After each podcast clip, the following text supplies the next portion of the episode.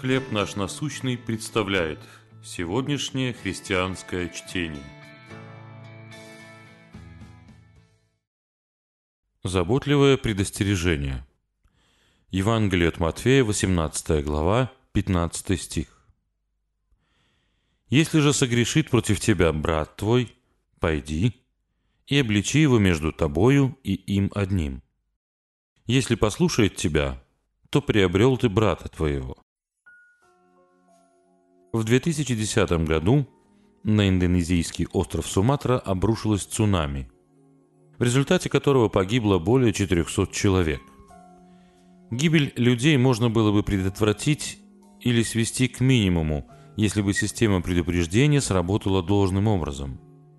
Однако буи, сигнализировавшие о прибытии гигантских волн, оторвались и уплыли в океан.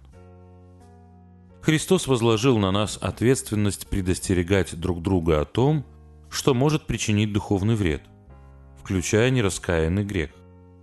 Согласно его предписанию, верующий, против которого согрешил другой, должен наедине смиренно и с молитвой указать обидчику на его грех. Если тот раскается, то конфликт можно считать исчерпанным, а отношения восстановленными. Но, возможно, он не захочет признавать вину.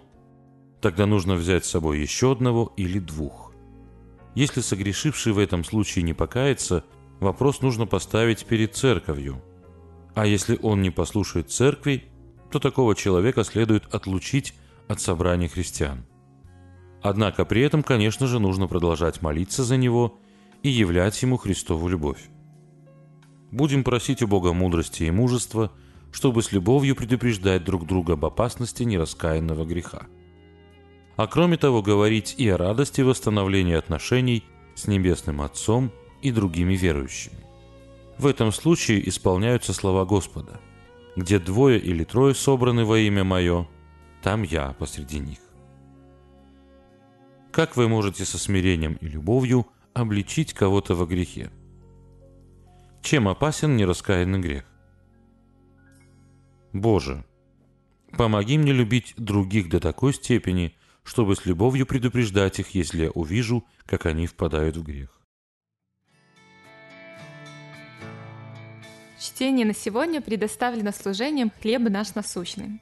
Еще больше материалов вы найдете у нас на сайте, в соцсетях и YouTube.